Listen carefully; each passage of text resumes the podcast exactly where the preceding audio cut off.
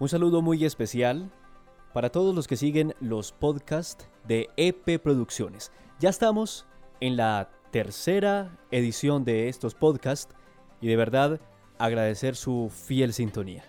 Hoy me encuentro con Diego Ruiz. Él es actor de teatro, actor de cine, actor de doblaje y voz comercial. De Medellín, Antioquia, Colombia. De verdad, Diego, para mí es un placer tenerte en esta tercera edición de los podcasts de EP Producciones. Bienvenido, Diego.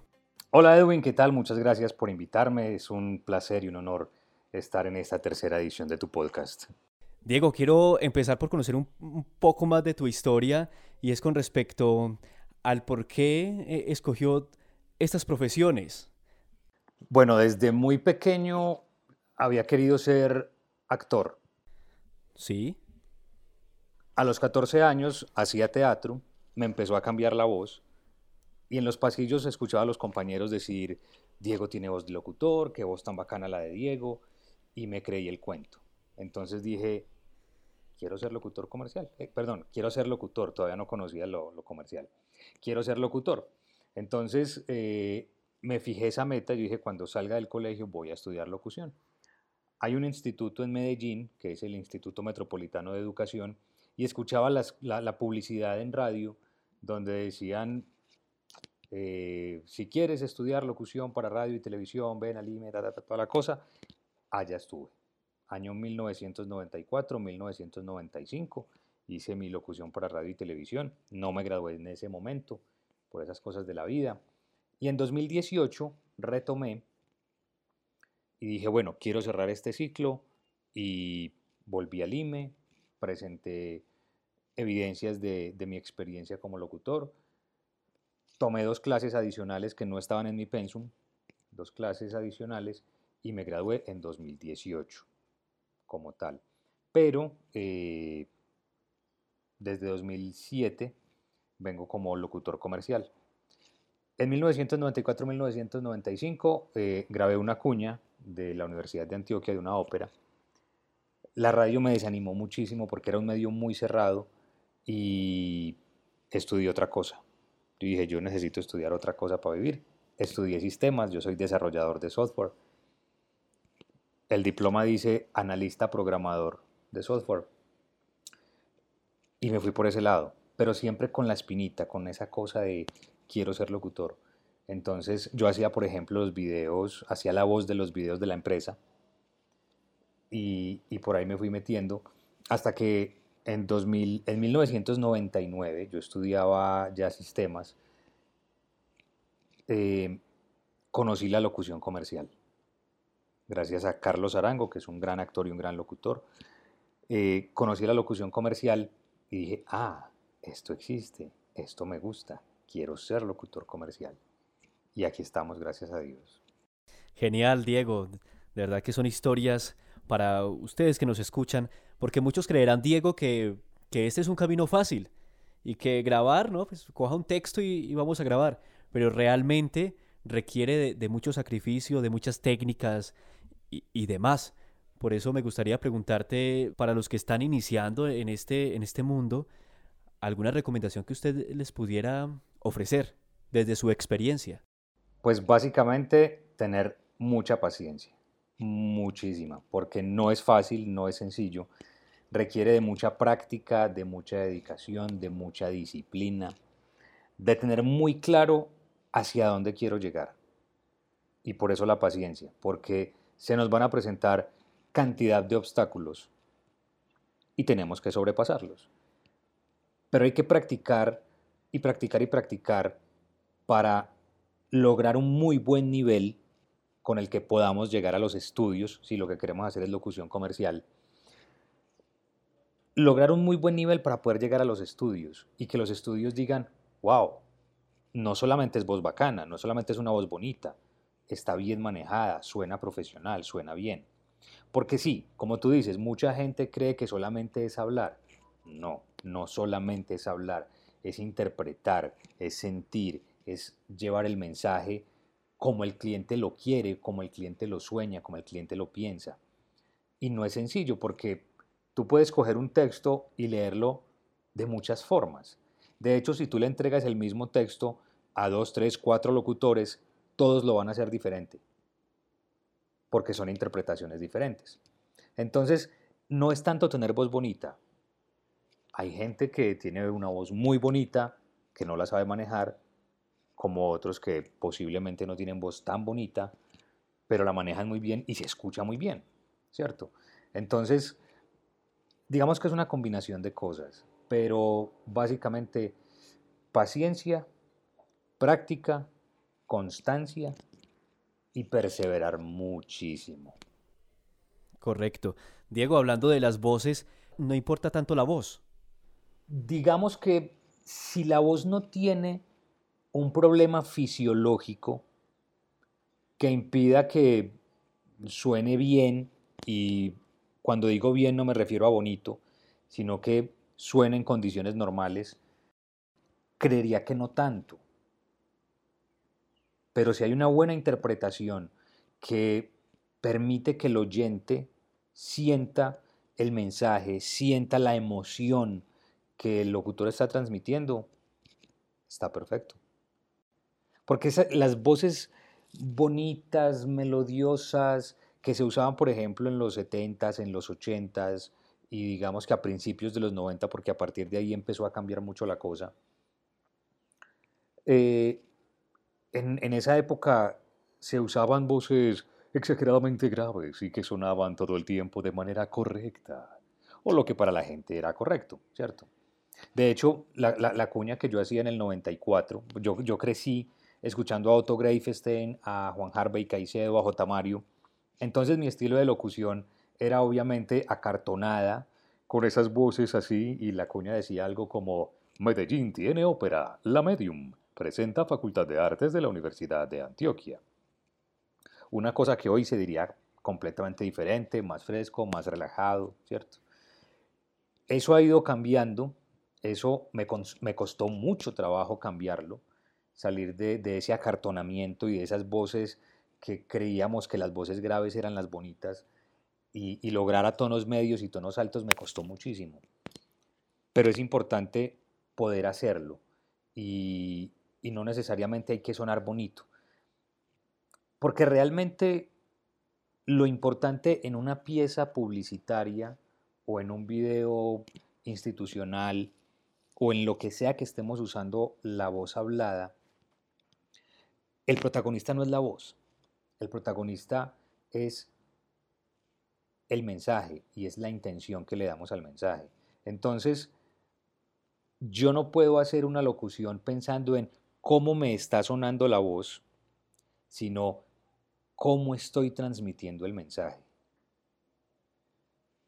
Al comienzo muchos cometemos el mismo error y es que estamos pendientes es de cómo me está sonando, más no cómo lo estoy haciendo. En la medida en la que nosotros logremos entender que no somos los protagonistas de la pieza, sino el mensaje, sino que simplemente yo como voz comercial soy un instrumento para llevar ese mensaje, nuestras locuciones van a ser más tranquilas, van, van a ser más bonitas, se van a escuchar mejor, porque el mensaje va sentido, el mensaje va eh, con esa claridad que, que debe tener y no pensando en cómo está sonando mi voz. Claro, buenas recomendaciones que nos brinda Diego en este podcast. Diego, ¿cuántos años eh, lleva, perdón, ya en este, en este mundo? de la locución? Este año 2020 cumplo 13 años, afortunadamente. Desde hace 5 estoy dedicado 100% a la locución comercial. Gracias a Dios, aquí vamos. Eh, sigo aprendiendo todos los días porque esto es de nunca acabar. No porque lleves mucho tiempo haciendo algo o seas bueno en algo o, en fin, eh, ya te las sabes todas. Todos los días seguimos aprendiendo. De todas las personas con las que nos relacionamos, aprendemos algo de una u otra forma, en mayor o en menor medida, pero siempre aprendemos algo. Entonces, es un camino de aprendizaje y de seguir aprendiendo. Y estamos recorriéndolo y hay que ser como esponjitas. Claro, correcto. Ante todo, la humildad, siempre lo he dicho, en este medio la humildad y el compartir conocimientos es algo muy bonito. Bueno, estamos hablando de voz comercial, lo hemos venido hablando de voz comercial, pero usted también tiene otra faceta que es el doblaje, ¿sí? Me gustaría también conocer un poco más de tu historia ya referente al doblaje. ¿Cómo es este mundo? Cuéntanos un poco. El doblaje es una cosa muy bonita, nos permite ser diferentes personajes. En mi caso particular, yo no he doblado ni películas ni series, pero he tenido la oportunidad de hacer voces caracterizadas para dibujos animados. Em, he hecho doblaje para serie, para videos institucionales, corporativos, que es un personaje hablando en pantalla y necesita un doblaje al español con un lip sync, con una interpretación, etc. He narrado varios documentales eh, donde me han pedido que la voz en español no sea igual al, narrador original, pero sí que conserve el timing, que conserve los tiempos. Entonces es otra manera de hacer doblaje. Doblaje no es solamente lo que aparece en pantalla que tiene lip sync, que coincide el movimiento de los labios, sino también coincidir en el ritmo y en, la, y en las pausas de, la voz original. Entonces, ese es el doblaje que yo he hecho. Me encantaría hacer doblaje de películas y, y series. Acá en Medellín no hay. Todos los estudios que hacen doblaje están en Bogotá. Eh, hay que ir hasta Bogotá y vivir en Bogotá para poder hacerlo. Pero estamos dictando unos cursos de iniciación al doblaje que nos permiten ir creando esos, esos actores para poder en algún momento traer producciones de doblaje a Medellín. Si usted quiere saber dónde están dictando los cursos, quédese en este podcast porque más adelante les estaremos contando. Diego, algunos ejercicios que usted tenga por ahí guardaditos y que pueda compartir con, todos nosotros que somos fanáticos a la locución y yo sé que nos va a servir demasiado. En la locución hay, digamos, dos, temas eh, que son importantes al momento de, trabajar. Uno, fundamental, la respiración. La voz se produce gracias a la respiración.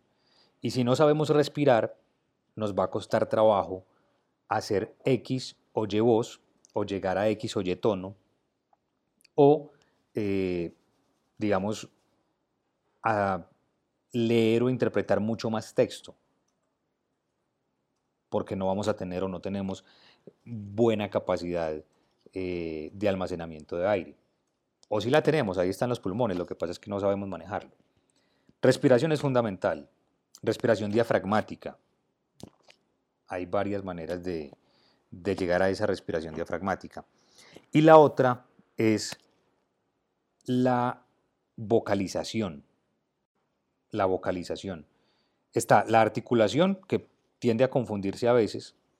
La articulación es, digamos, la parte física, los movimientos que hay que hacer de la lengua en toda la parte de la boca para que una letra o una consonante suenen correctamente. Y la vocalización es la correcta utilización de esa articulación. Todo debe sonar tal cual. Muchas veces no lo hacemos. Muchas veces eh, por hablar rápido o porque estamos acostumbrados a hablar de X o Y forma. En Colombia y en muchos países, yo creo que en la mayoría de los países latinoamericanos, eh, tendemos a hablar muy rápido y por eso empezamos a, tragarnos palabras, a tragarnos eh, fonemas, ¿cierto? Entonces son dos cosas que hay que trabajar. Para trabajar la, articulación es eh, simplemente abrir muy bien la boca, hacer ejercicios exagerando la pronunciación de cada sílaba, de cada fonema en una palabra y leer muchísimo para que los músculos de la cara vayan, digamos, memorizando cuál es la posición de cada fonema. Para eso también se hacen ejercicios de relajación facial ejercicios de relajación facial, hay que relajar los músculos, al igual que la, la faringe y la laringe. Tiene que estar muy, muy, muy relajada, tener una postura correcta para que el aire pase libre y limpio y no haya obstrucción, ¿cierto? Si estamos muy encorvados o si, tenemos, si hacemos mucha fuerza en la garganta, pues vamos a tener, digamos, dificultades ahí para, para que las cosas no salgan como queremos. La respiración diafragmática es básicamente tomar aire por la nariz, eh, llevarlo hacia, hacia el abdomen em, y digamos que hacer como una especie de fuerza que permita que las costillas no regresen a su posición original. Cuando tomamos aire diafragmáticamente, por inercia las costillas se ensanchan. Lo que debemos hacer es que las costillas, al momento de producir la voz, las costillas se queden ensanchadas. Eso es lo que nos va a permitir que el aire salga más dosificado y que podamos aguantar más. Son cositas sencillas, eh, calentar la voz, fundamental, hay que calentar la voz y hay muchísimos ejercicios de calentamiento. Siempre arrancar por los tonos bajos. Tono bajo, volumen bajo, tomamos aire diafragmáticamente y con la boca cerrada vamos a producir una M sostenida en un volumen bajo, en un tono bajo. A veces se tiende a confundir tono y volumen. Tonos graves o volumen bajo es el mismo tono, pero en un volumen más abajo, ¿cierto? El tono bajo, el tono bajo solo tiene dos volúmenes, volumen bajo y volumen medio. Como el bajo requiere tanto esfuerzo, eh, no podemos lograr un volumen alto. Sería desgastarnos y, dañarnos el aparato, el aparato fonador. Igual con los otros tonos, con el tono medio y el tono alto. Arrancar desde volumen bajo, volumen medio, volumen alto y así sucesivamente. Bueno, algunos ejercicios para que ustedes tengan en cuenta que es muy importante y lo que decía Diego al principio, esto nunca acaba. Todos los días aprendemos y por eso también hacemos estos podcasts para que ustedes tengan algunos tips y así mejorar en este mundo tan fantástico como lo es el mundo de la voz comercial, y también el mundo radial, por supuesto, del doblaje y todo lo que se desencadene. Diego, ¿dónde te podemos encontrar? ¿Redes sociales?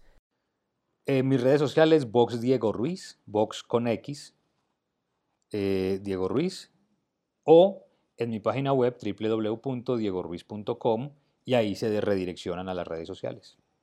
He visto por tus redes sociales precisamente unos trabajos muy, muy buenos y me gustaría que nos contara un poco dónde has prestado tu voz, a qué empresas has prestado tu voz en estos 13 años de trayectoria. Bueno, empresas muchísimas, muchísimas.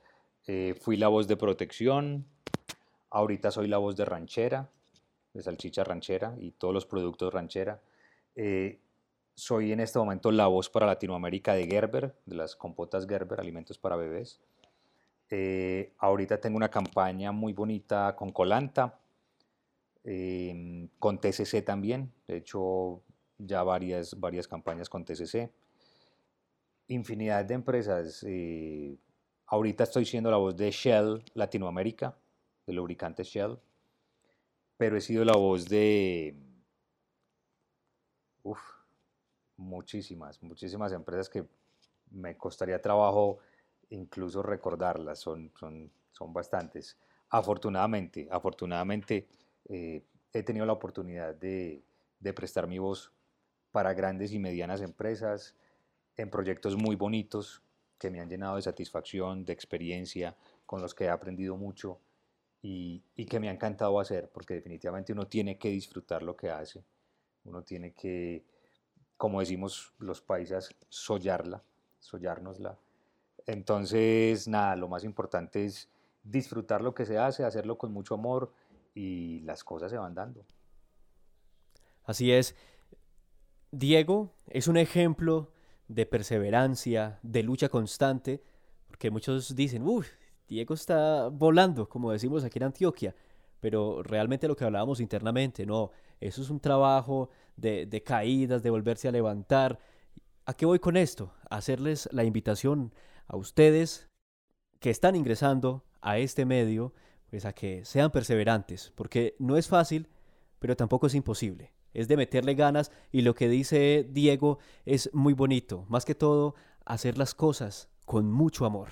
Eso es lo más importante. Así que esa es la invitación que, hacemos desde esos podcasts y también la invitación que nos hace Diego Ruiz, quien nos está acompañando en esta tercera edición de Podcast EP Producciones. Bueno, Diego, hablábamos ahorita que en Medellín se están realizando unos cursos de doblaje.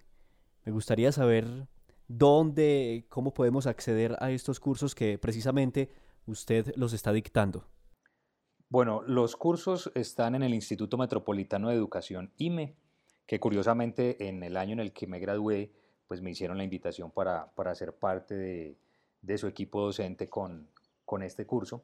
Es un curso de iniciación al doblaje, no es un curso avanzado, es un curso de iniciación eh, que nos va a permitir ver cómo funciona, cómo llegar y sobre todo cómo lograr hacer una buena interpretación de un personaje.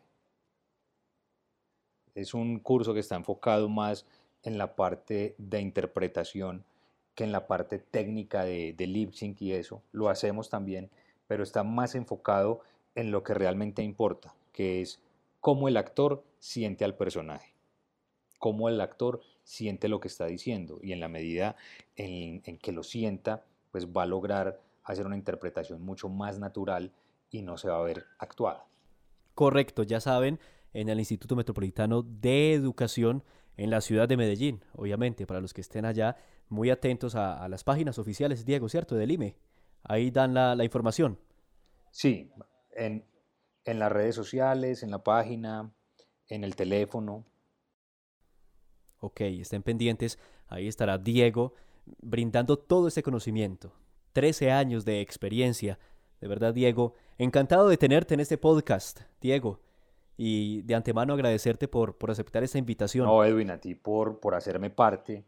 Eh, qué bueno poder contar un poquitico de, de, mi historia, de mi experiencia, de, digamos, llevar algo de, de, de todo eso que he vivido que le puede ayudar a otros que están empezando, porque muchas veces no arrancamos por miedo, no lo hacemos por miedo, porque creemos que no es posible, porque lo vemos lejano. De hecho, cuando yo era muy joven, eh, antes de estudiar locución y todo, que yo quería ser actor de doblaje, yo lo veía como imposible.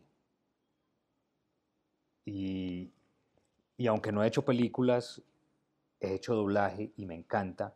Y ahorita estoy dictando, curiosamente, un taller de doblaje que está diseñado de una forma que, que otras, otros talleres no, no, no la tienen. Eh, y se puede, se puede. Entonces, se vale soñar, se puede soñar y entre más en grande soñamos mucho mejor. Entonces, es, es muy rico que, que todos escuchen el podcast y que puedan, digamos, desmitificar cosas que posiblemente tienen en la cabeza que no los deja avanzar y que no los deja llegar a la meta. Sí se puede, realmente se puede. Diego, y, hablando de esto, muchos, incluso yo también caí cuando estaba empezando y es el tema de la voz. Uno dice, no, yo no, yo, no tengo voz para esto. Ese es como el mayor, ¿cómo se podría llamar? El mayor tabú que hay eh, cuando uno va a iniciar en este mundo. O cuando uno se escucha por primera vez en una grabación y, ay, ¿qué pasó aquí? Esa no es mi voz. y pasa mucho, pasa mucho. Es que la voz grabada suena suena muy diferente a como nosotros nos escuchamos, pero realmente, realmente la voz grabada es como suena nuestra voz. Lo que pasa es que nosotros nos estamos escuchando directamente desde la vibración de nuestros propios resonadores. Entonces, claro, obviamente suena diferente. Nosotros cuando nos escuchamos sentimos que suena mucho mejor porque digamos que están esos bajos ahí que hacen que la voz suene muy bonita. Por eso se inventaron los preamplificadores de tubos que lo que hacen es calentar un poquito la voz para que suene, digamos, con, tratando de emular esa forma en la que nosotros nos escuchamos a nosotros mismos. Pero la voz grabada es la que es, ¿cierto? Es la original, digámoslo así. Sí, esa, esa es la que es. A mí me costó muchísimo trabajo y me costó muchísimos años lograr acostumbrarme a escuchar mi voz grabada. Yo grababa y decía, no, hay, hay algo que le falta, hay algo que no me gusta, hay algo que no me suena. Y la gente que escuchaba como, no, pero eso está muy bacano. Gente, gente con conocimiento, o sea, no... Mi, mi mamá siempre va a decir que lo mío es fantástico, ¿cierto? Pero gente, gente que sabe de, de locución, gente que sabe de sonido, me decía, no, suenas muy bien, qué voz tan bonita, qué voz tan bacana. Y yo siempre era como, ah, es que no, no, no, hay, hay algo que me falta, no, no logro conectar. Pero claro, porque la voz suena diferente a como yo me escucho cuando estoy grabando. Pero eso pasa con el tiempo. Yo creo que por ahí hace dos años más o menos eh, que empecé a sacarle gusto a mi voz. Que empecé a escuchar mi trabajo y a decir como, wow, estoy sonando chévere, me gusta cómo suena pero apenas hace dos años. ¿Después de cuántos? Eh, mm, ¿11 años aproximadamente? Sí, más o menos 11 años. Wow, fantástico. 11 años más o menos, sí, sí, sí, sí. Con muchos altibajos, con muchos altibajos porque hay momentos en que a uno le dan unas crisis tenaces y uno dice, quiero tirar la toalla. Uno dice, quiero tirar la toalla, quiero retirarme de esto siento que no soy bueno para esto. Pero también uno se encuentra personas que lo alientan, ¿cierto? Pero también escucha uno proyectos ya grabados de hace tiempo que uno dice, no, pero es que lo que escucho me gusta, eh, suena bien, está bien interpretado, no soy tan malo como yo creo. Entonces empieza uno también a darse, a darse ánimo y finalmente vuelve uno a su cauce, a decir, listo, ya estamos aquí de regreso, vamos con toda y vamos a hacer lo que nos gusta, como más nos gusta y que la gente diga, este trabajo está bien hecho. Ahí está, ahí está para los que dudan y demás. Sigan adelante, sigan adelante, que eso es un proceso muy bonito. Como dice Diego, no, no es fácil, pero es un proceso bonito y con el tiempo pues aprendemos a, a valorarlo. Diego, y, con mucha, y con mucha paciencia. Yo hago la analogía, yo hago la analogía con una alcancía. Cuando uno está llenando una alcancía, si uno se desespera, si uno no tiene paciencia para llenar la alcancía, uno siente que la alcancía no se está llenando y que uno le echa y le echa la alcancía y la, la alcancía no se llena. Pasa lo mismo, si haces ejercicios, si practicas y en dos, tres días, en una semana, dos semanas quieres ver resultados, llénate de paciencia porque eso se puede llevar más tiempo. Y cuando uno menos piensa, ve los resultados. Pero hay que ser constante y hay que ser perseverante y hay que estar ahí dándole y dándole y dándole. Ahí está. Mejor no se puede explicar este maravilloso mundo. Diego, a ti, te agradezco de verdad por hacer parte de este tercer podcast de EP Producciones. Ya más adelantico vamos a escuchar un, demo de Diego para que veamos todo ese talento que tiene dentro en su ser. Mientras tanto, Diego, pues nos vamos despidiendo de todos los que a esta hora están escuchando este podcast. Muchas gracias, Edwin, por invitarme nuevamente. Em, a todas las personas que están escuchando, vuelvo y les repito, tranquilos, con paciencia, sigan soñando, sueñen grande, sueñen en grande, sueñen, sueñen muy alto, porque sí se puede y pasen todos los, todos los obstáculos posibles, porque sí se puede soñar y los sueños realmente sí se hacen realidad si uno los desea y los trabaja. La invitación es para que sigan conectados y conectadas, porque ya regresamos con un cuarto podcast.